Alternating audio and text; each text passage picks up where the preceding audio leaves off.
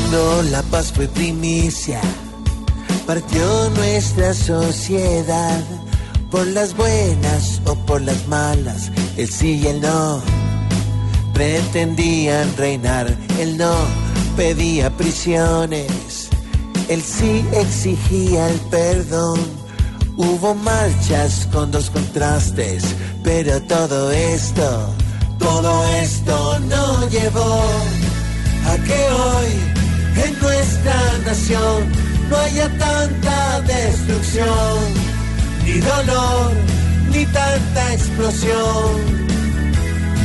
Los errores, aunque siguen, se calmó un poco este mal.